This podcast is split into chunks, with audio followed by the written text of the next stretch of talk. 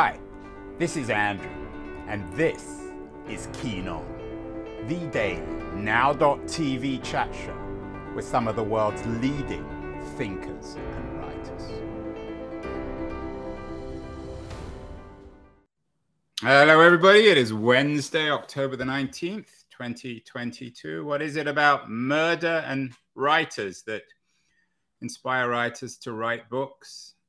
Um, around murders in a symbolic or literal way. Uh, Bob Dylan said, Murder most foul. We had a wonderful show yesterday with the uh, former AP head in Mexico, Katherine Corcoran, who has an important new book out called In the Mouth of the Wolf.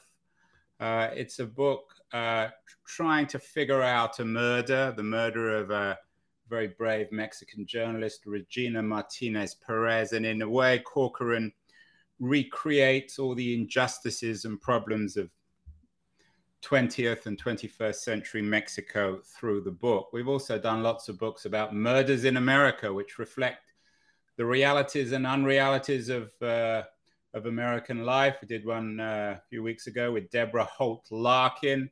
She has a new book out, A Lovely Girl, recreating the murder in 1950s suburban America in Santa Barbara recreating the surreal nature of Southern California, and another one on about a murder on the East Coast, a 1922 murder, a very famous one with Joe Pompeo.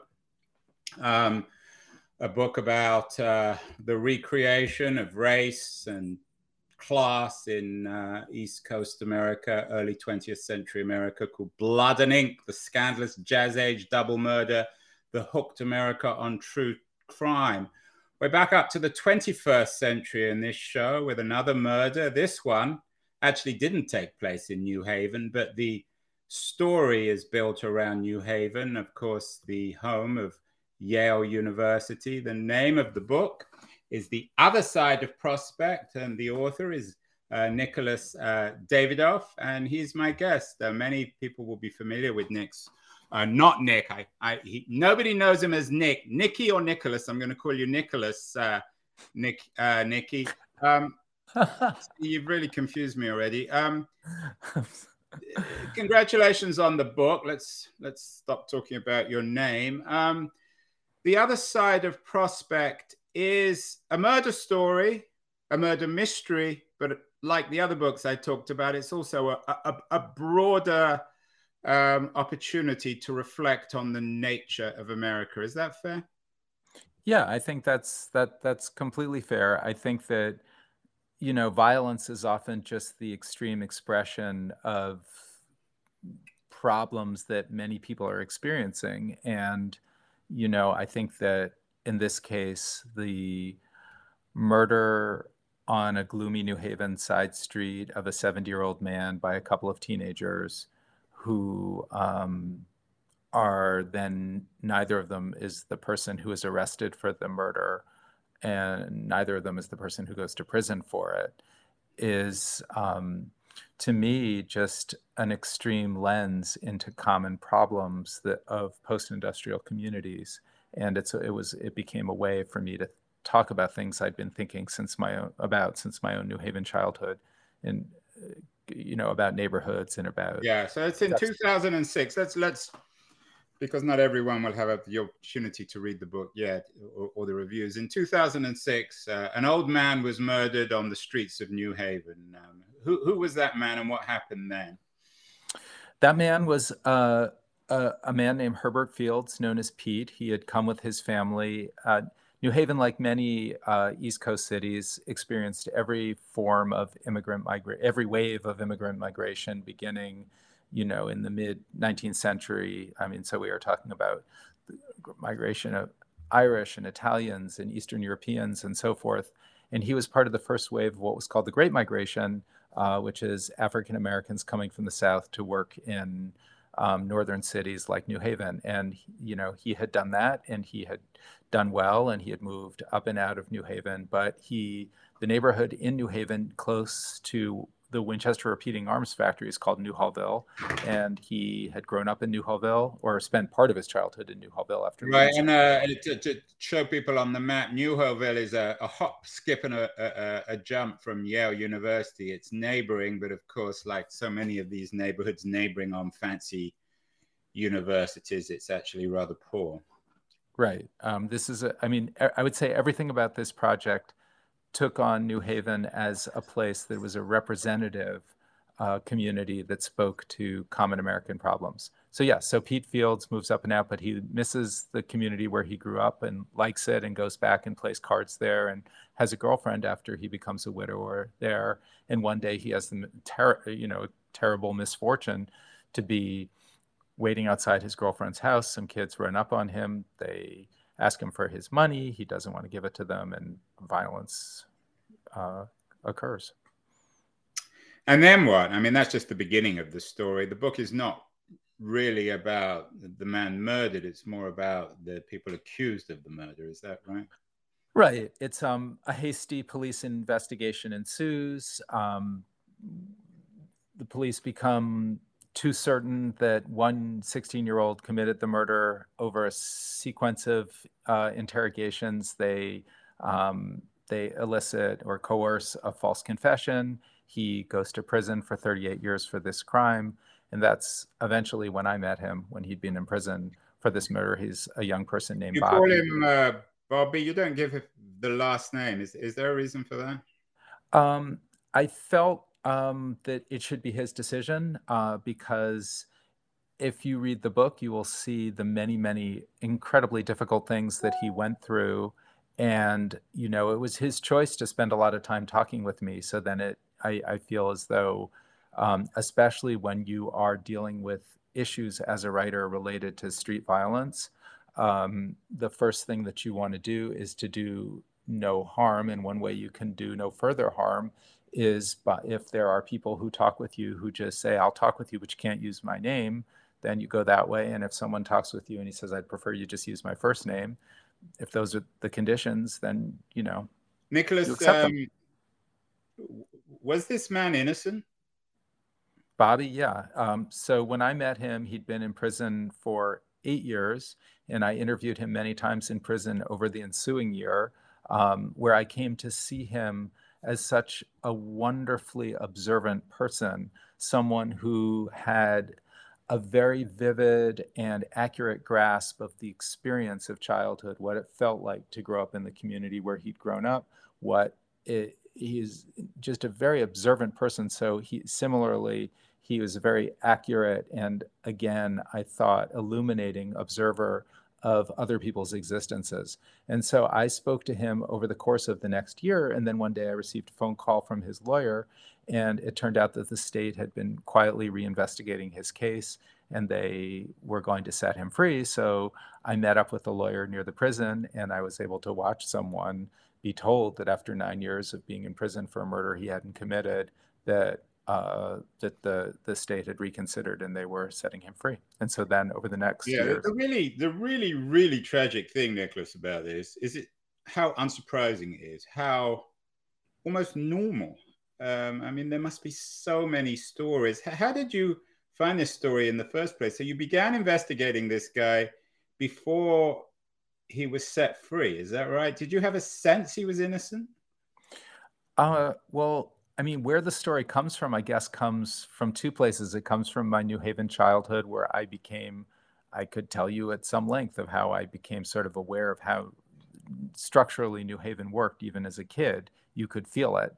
Um, and that New Haven, as I grew older, I could see that it was not dissimilar from the strange juxtapositions that you've alluded to between great sources of prosperity and opportunity and just right over there across the fence or be the next street over, people were living radically different American lives.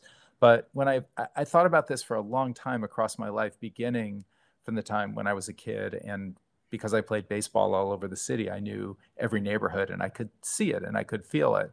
And then I would come back to visit my mother uh, in New Haven after I'd grown up and moved away. And I would just see that there really were two New Havens, just as there were two Connecticut's, as there were two Americas. And it just seemed that the demarcations were becoming more drastic and, to me anyway, troubling. And I had written several books, but I didn't feel as though I had the experience yet where I felt that I was ready to take on something that was this um, challenging on so many levels. It seemed to me that it was going to involve history and, and, and social science in addition to finding, as you say, a real story. And because no book can work without a narrative of this kind. And so I came back to New Haven and then I was sort of looking around and one day I received a call from a lawyer and that turned out to be Bobby's lawyer. And as soon as I began talking, he'd heard about what I was doing. And as soon as I began talking with him and then meeting with Bobby, I knew that this would be a way to write about the real character, main character of the book, which is the neighborhood. Is this book you, have suggested um, it's different from your other works? Many people will be familiar with your your wonderful book, The Catcher Was a Spy, also made a tremendous movie. Um, you've also you wrote a book, Collision Low Crossers, about your life for a year in the NFL. You've written about your grandfather. You've written some anthologies of sports is this a different kind of book, Nicholas? Um, a more ambitious book? I mean, not that the other books weren't ambitious, but a, a, a broader, as you say, a, an investigation of America itself, looking into its soul. I think every writer you talk with probably will tell you that each book has its own challenges and you don't quite know how challenging they'll be until you take them on.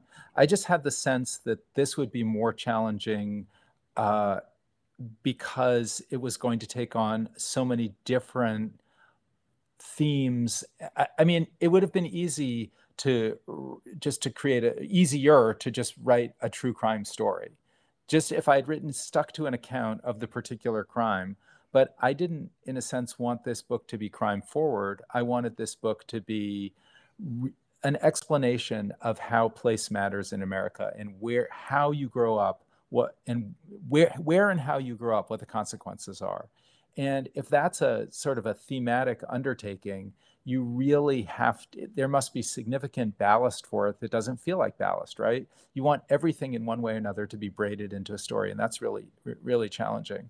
And so that's what took me a long time to feel ready to do. That I knew that in addition to everything else, it would take many different forms of inquiry, but also that it was going to require a sophistication in creating a narrative that I just wanted to be sure I was ready for. So that was challenging. But then, you know, I remember when I was writing about my book about my grandfather um, that that the fly too, swatter yeah the fly swatter i just remember you know how to structure that book was really it's one of the joys and also the real challenges of writing nonfiction that your structure in some way should take the, sh- the shape of your characters or sh- should should to you anyway feel like your story and that is a very very until you figure it out frustrating and then you know, exultant feeling ultimately. But I just remember with the fly swatter that I got to the end and I just knew that the structure was completely wrong. So I spent an entire week, I remember just tearing the entire structure apart and then slowly rebuilding it.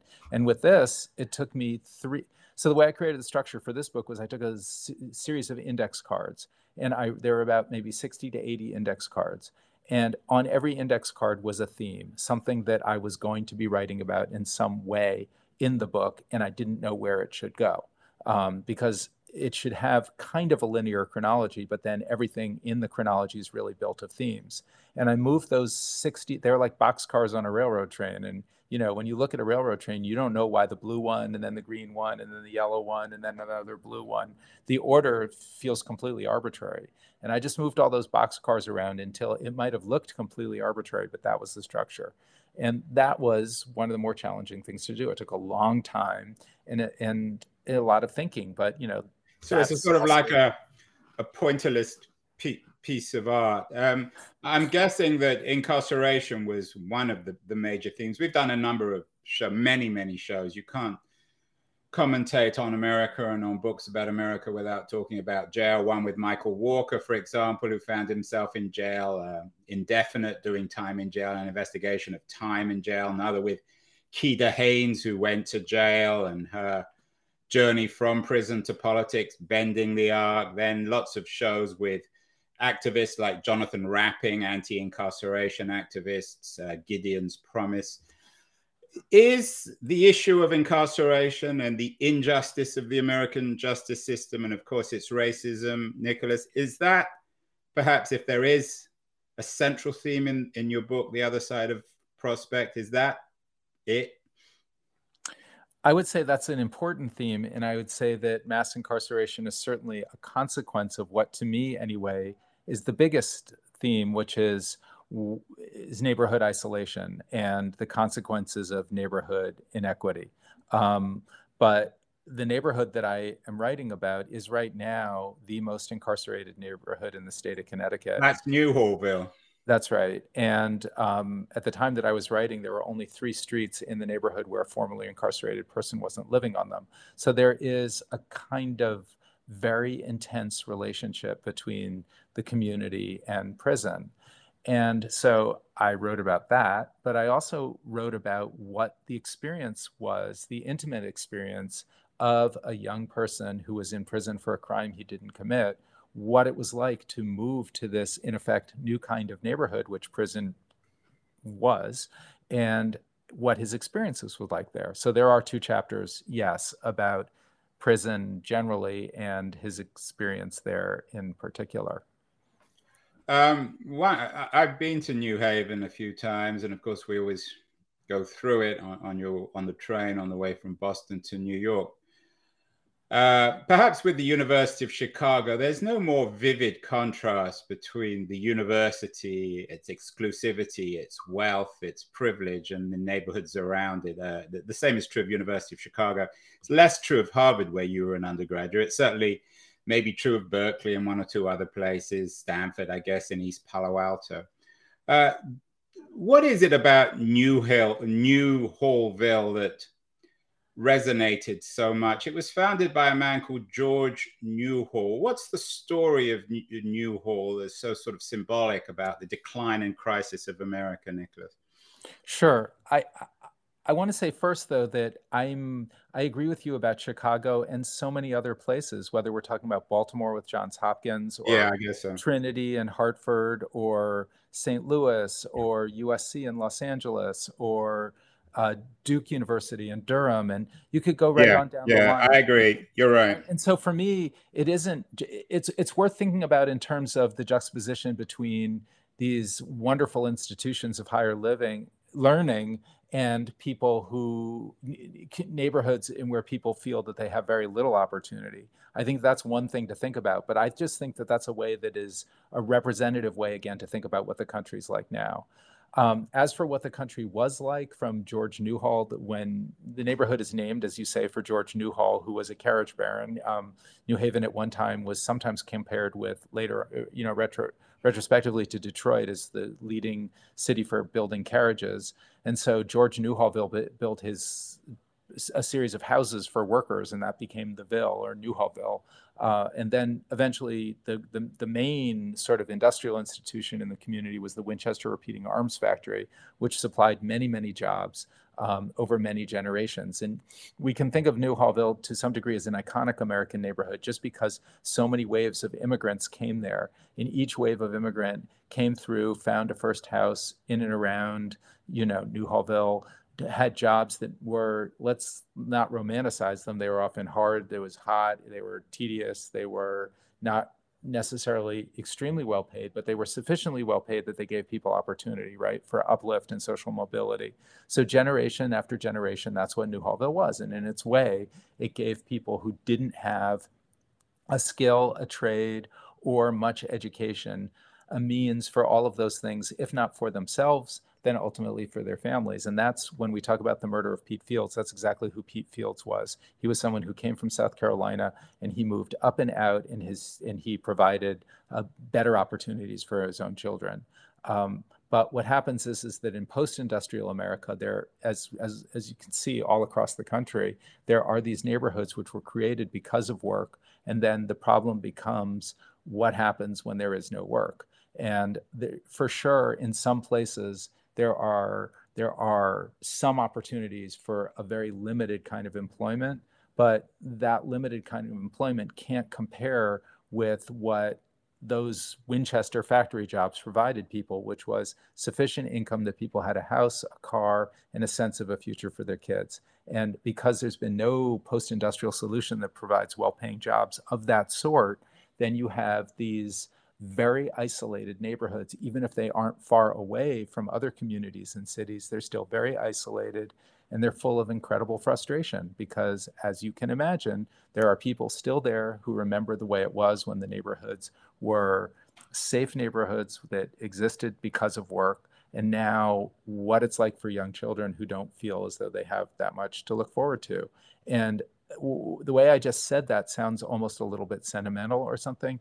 It isn't sentimental at all. When I talk to lots and lots of young kids who are involved in what they call the violence, in gun violence, the chief thing is is that people feel that there's nothing else for them, that there's a sense of hopelessness, an incredible frustration, a feeling of being put down by society. There's no place for them. And I'm generalizing because every person's an individual and all people feel about these things differently. But in the book, it isn't generalized. It talks about the specific experiences of various people, particularly the person who likely killed Pete Fields. And this, if you want to think about gun violence, we talk about it really in two ways. You talk about what is the response when something happens, but also what are the deeper responses that have led to something happening. And um, I, you know, like everything else that's a big American problem, it's complex. And I don't mean to simplify it, but that's the relationship between, is in a, in a very brief way, between neighborhood and gun violence. I want to come back to the issue of violence. It's part of your subtitle. Uh, but I want to also talk just very briefly about the role and responsibility of universities. Um, mentioned the proximity of um, of Yale University to New Haven uh, Newhallville. Um, you mentioned Trinity College uh, and another leading university. We did a show last year with a man called uh, Davarian Baldwin. I'm not sure if you're familiar with him. Mm-hmm. He's a scholar. Then he's written an interesting book about a, a, critical book about the way in which universities have essentially colonized neighborhoods and their lack of accountability and responsibility. I mean, obviously, universities can't start opening factories or providing huge amounts of employment. But do you think that places like Yale have more responsibility, should be more accountable for the neighborhoods around their exclusive campuses? Look, I mean, nobody thinks better of great American universities than I do. I mean, they are sources of incredible, you know, research and knowledge and um, they stand as exemplars of of some of the highest the highest goals and aspirations that we can have as as a people and they i mean you have only to look at the many different forms of research that yale scientists provided during covid for example just to look at the wonderful effect they can have. But the fact remains that universities are incre- uh, university elite universities are very prosperous places and they were created as places that were supposed to have a public you know serve some sort of public function provide public service. And for the most part now they educate the world right? And yet they exist where they exist and they don't pay taxes in those places. And generally speaking they don't have institutionally that close a relationship to the places that they come from and to me on just some moral level it feels wrong that the neighborhood in your very backyard where people are kid, large percentage of kids are hungry there's a I mean, when you talk about a lot of violence, it doesn't mean that many people are being killed for there to be a lot of violence. There's a lot of violence.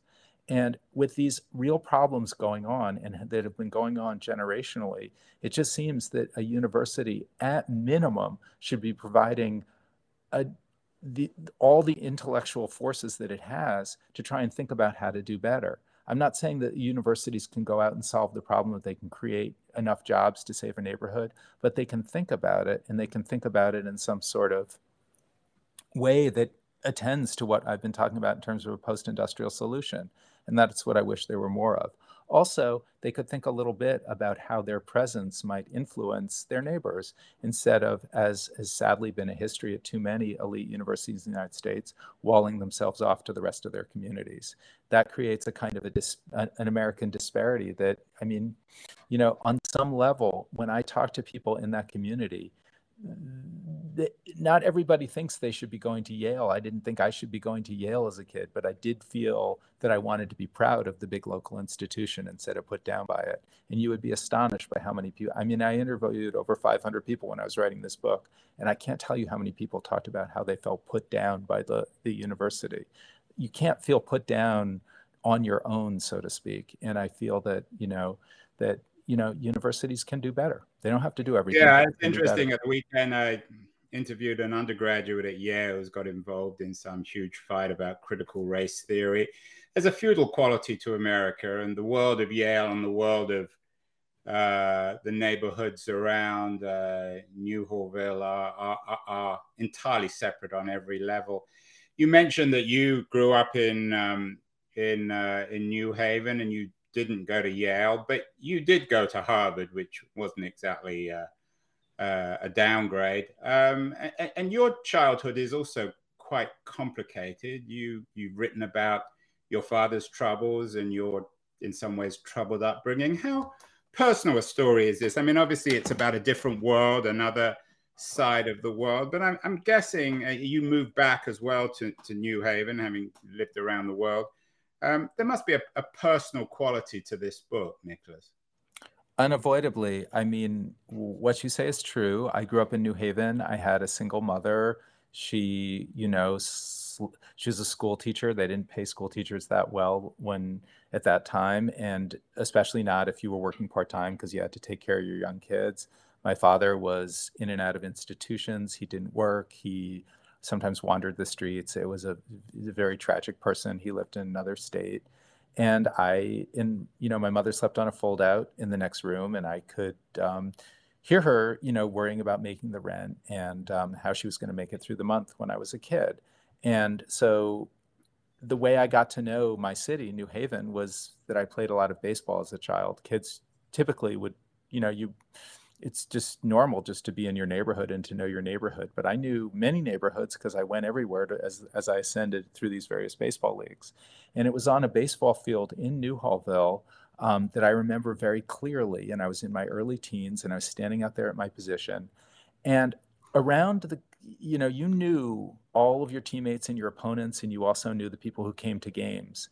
And even though as kids we didn't talk about such things, I had just a strong sense that compared to a lot of the people who I was playing with and against, I had I was a you know I, my childhood was really really good. And I I was provided for I had the sense of my future and I was playing with kids who you know their circumstances were a lot more straitened than mine. And I felt you know I, I could I could tell and I'm standing out there at my position on this dusty field, and I'm looking out beyond the the fences. You didn't play catcher, did you? What was your position? Uh, I typically played, you know, shortstop or second base or pitcher, sometimes third base. And I'm standing. I, I, I was out in the infield though that day, so it was second base or shortstop, and I just remember looking out beyond the fence and seeing how close, noticing just how close Yale was, that it was right over there, which again, for any towny kid in New Haven, which I really was, you know, um, it's paradise. And it, and it just seemed so close. And I just noticed that juxtaposition for the first time. And I just remember the locution is very clear in my mind from when I was a kid. It was very formal. I just kept thinking, how how can this be? Why should this be? And you know you didn't talk about it but i guess as i through my life as i'd come back to visit my mother i would just see that things were doing better at yale that things were becoming more affluent prosperous the endowment was going way up and the neighborhood surrounding it things weren't getting better. And i just again i would always think why should there be two new havens two connecticut's two americas in this incredibly divided you know sort of disjointed way and it just bothered me and eventually i guess i came back to new haven because i wanted to know why this was when you're a kid really how it feels and what the consequences are because i thought that ultimately so many of the consequences have to do with feeling and what does it mean when you don't feel like you have opportunity or as though you have opportunity and opportunity is right over there for somebody else? And I thought, is this just my construction? Have I just conceived this? Are people really not paying? But of course, once I started talking to children in the neighborhood, that's exactly what they're thinking about. And so, in, in, in writing about what I wrote about, it's only a more extreme reaction to a gen- general feelings. And, um, you know, so yes, obviously for me, I felt very strongly something from my childhood that was troubling me across life that I now felt experienced enough and ready to write about. Uh, let's end with the, um, some some of your thoughts on violence and injustice. Those two words which are in the subtitle of the book: "A Story of Violence, Injustice, and the American City."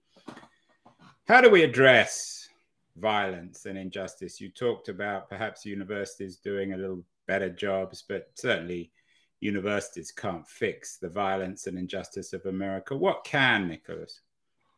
Well, I would say that certainly there are people uh, people at Yale who I spoke with quite a lot in the course of my research who were thinking a lot about violence. Two in particular, Tracey Meares and Andrew Papachristos. We had many conversations, and they were they were people who study who study violence. To me, violence is an inherently deeply deeply complicated um, topic. And indeed, in this book, the word complication, I, I, think I would say it so often because I felt that everything is more complicated than it seems. And this, the story really begins with the, the, the, the danger of simplifying.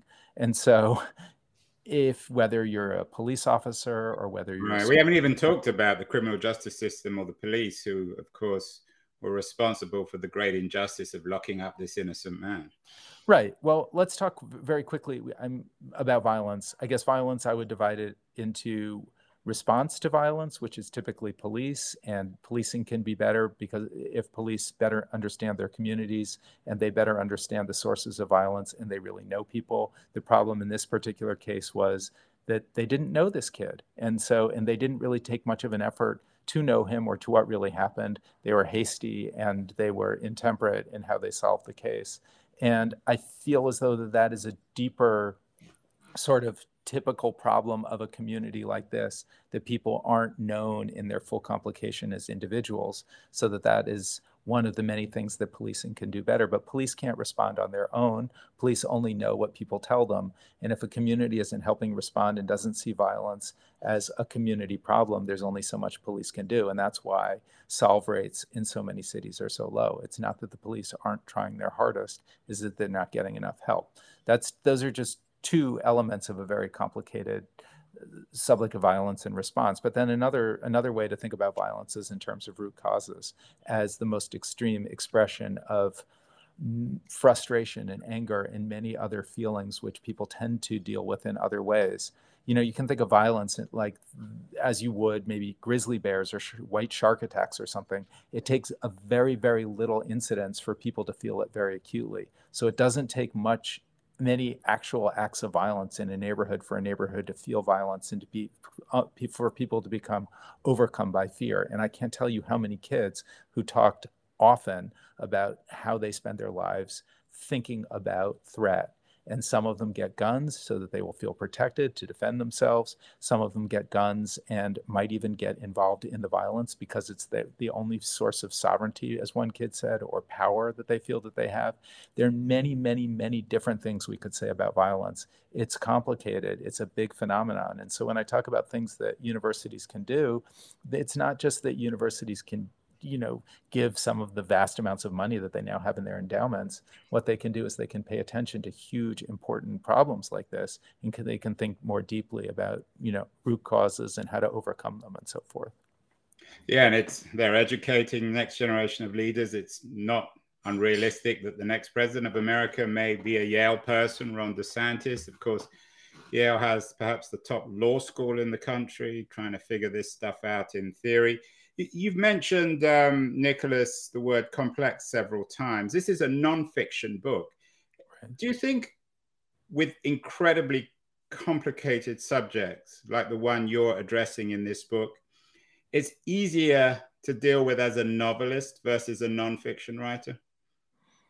Well, I don't think I ever think of, of, of writing good books in easy um, and well, I, I, I, didn't, I, that, didn't suggest that. that. Know, my, my point is simply that, in a way, you're you're not constrained by the facts, but they they force you to make the story incredibly complex, whereas a novelist can simplify it. I guess I, I, I, guess that's true, but I think that of some of the you know when I think of um, when I think of you know the way Charles Dickens, for example, wrote about the criminal justice system and all the many mm. other things he was yeah. writing about in his novels, or I think about somebody like Claude Brown's Manchild in the Promised Land. I think these are just the, I mean, it is no matter what you're writing, it is it if you do it really well, it will feel difficult to you and it will and it, it will yield complexity that doesn't feel complex to read about. I mean, that's the thing, isn't it? You want a reader to be able to read something that feels smooth and that you're just being carried carried through in an arresting flow, but that it shouldn't feel like vegetables, as people. Yeah, say. well, well who, who, writes well about America? Uh, you mentioned Dickens on 19th century England. Who writes well about 21st century America, Nicholas? Uh, uh, either oh. in, non-fictional or fictional terms. 21st century America. I, I, I mean, in addition know, to yourself, of course, and, and your wonderful new book, uh, The Other Side of Prospect, which addresses all the important issues in a, in a really interesting, complicated story. Well, thank you. I think that, you know, I, you know, I guess just off the top of my head, some books that I've really admired in recent years are, I think about Adrian Nicole LeBlanc's Random Family. I think about um, uh, key, I, I, mean, when you talk about how young people grow up, there's a book called Heavy by Kiese Laymon, which is a wonderful, wonderful book.